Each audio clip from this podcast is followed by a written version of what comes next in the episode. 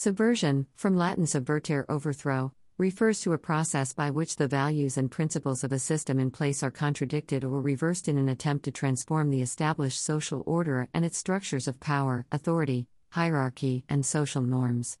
Subversion can be described as an attack on the public morale and the will to resist intervention are the products of combined political and social or class loyalties, which are usually attached to national symbols. Following penetration, and parallel with the forced disintegration of political and social institutions of the state, these tendencies may be detached and transferred to the political or ideological cause of the aggressor. Subversion is used as a tool to achieve political goals because it generally carries less risk, cost, and difficulty as opposed to open belligerency. Furthermore, it is a relatively cheap form of warfare that does not require large amounts of training. A subversive is something or someone carrying the potential for some degree of subversion. In this context, a subversive is sometimes called a traitor with respect to, and usually by, the government in power. Subversion, however, is also often a goal of comedians, artists, and people in those careers. In this case, being subversive can mean questioning, poking fun at, and undermining the established order in general. Terrorist groups generally do not employ subversion as a tool to achieve their goals. Subversion is a manpower intensive strategy, and many groups lack the manpower and political and social connections to carry out subversive activities. However, actions taken by terrorists may have a subversive effect on society.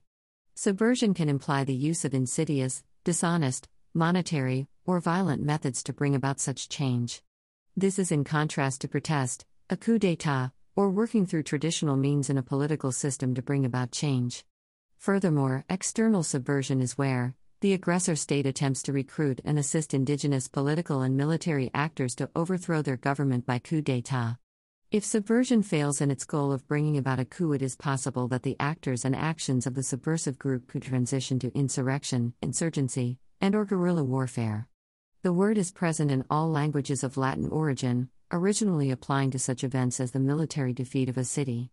As early as the 14th century, it was being used in the English language with reference to laws, and in the 15th century came to be used with respect to the realm.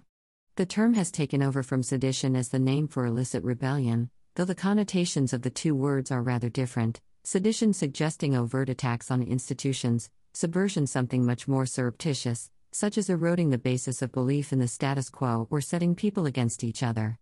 Definition the problem with defining the term subversion is that there is not a single definition that is universally accepted. Charles Townshend described subversion as a term so elastic as to be virtually devoid of meaning, and its use does little more than convey the enlarged sense of the vulnerability of modern systems to all kinds of covert assaults. What follows are some of the many attempts to define the term. Subversion is the undermining or detachment of the loyalties of significant political and social groups within the victimized state, and their transference, under ideal conditions, to the symbols and institutions of the aggressor. Subversion actions designed to undermine the military, economic, psychological, or political strength or morale of a governing authority.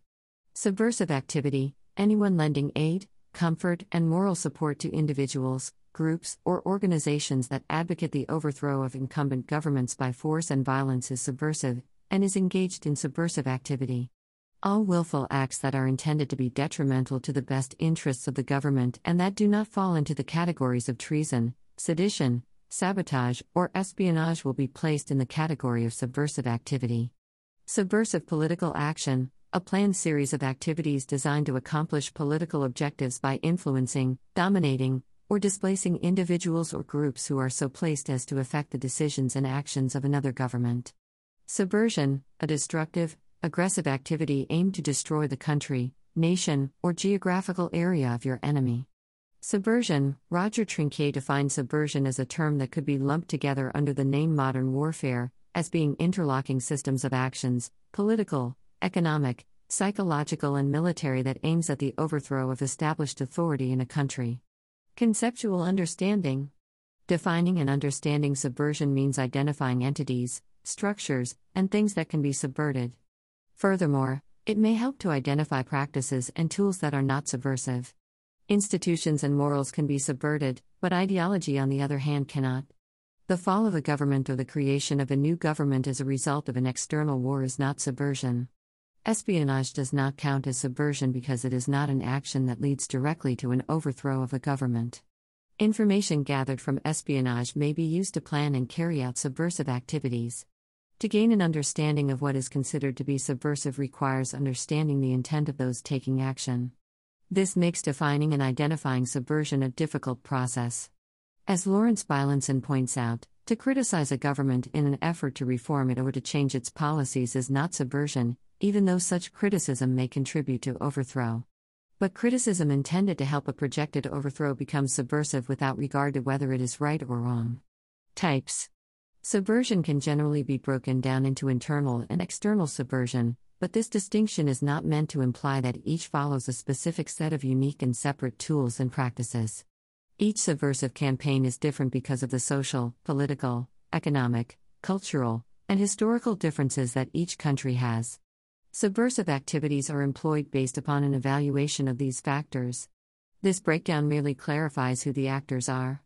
While the subversive actors may be different, the soon to be subverted targets are the same. As Paul W. Blackstock identifies, the ruling and political elites are the ultimate targets of persuasion because they control the physical instruments of state power. Internal subversion is actions taken by those within a country and can be used as a tool of power. In most cases, the use or threat of force is the last step of internal subversion. External subversion is actions taken by another country in cooperation with those inside the subverted country and can be used as a tool of statecraft. Foreign volunteers from another country are not enough to qualify for external subversion. The reason for this is that the individuals may legitimately share the cause of the internal subversive dissidents and have legitimately volunteered.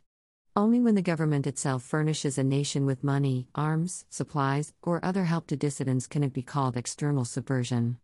Tools and practices. Subversive actions can generally be grouped into three interrelated categories establishing front groups and penetrating and manipulating existing political parties, infiltrating the armed forces, the police, and other institutions of the state, as well as important non government organizations generating civil unrest through demonstrations, strikes, and boycotts.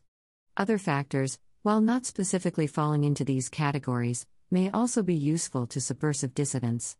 Additionally, many tools may overlap into other groups of tools as well.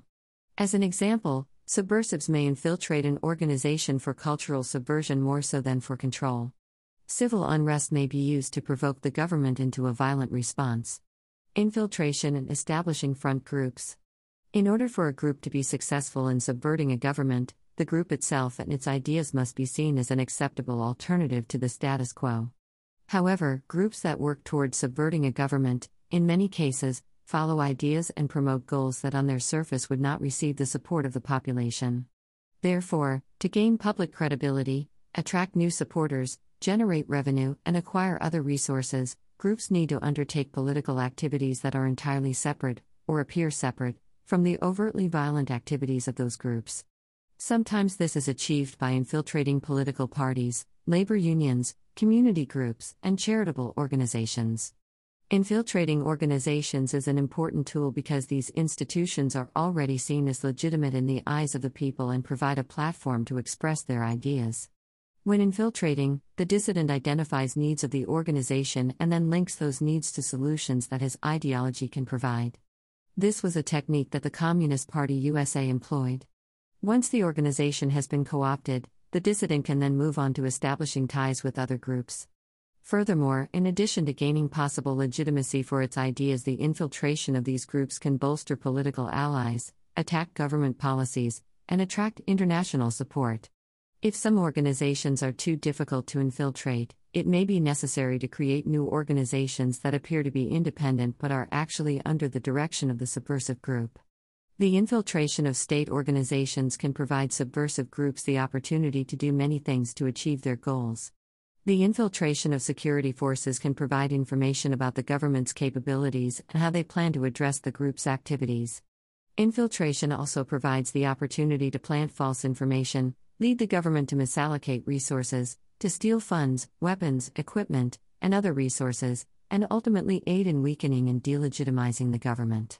The targets of infiltration are not limited to the groups and institutions mentioned above. Economic industries and universities have also been the target for infiltration.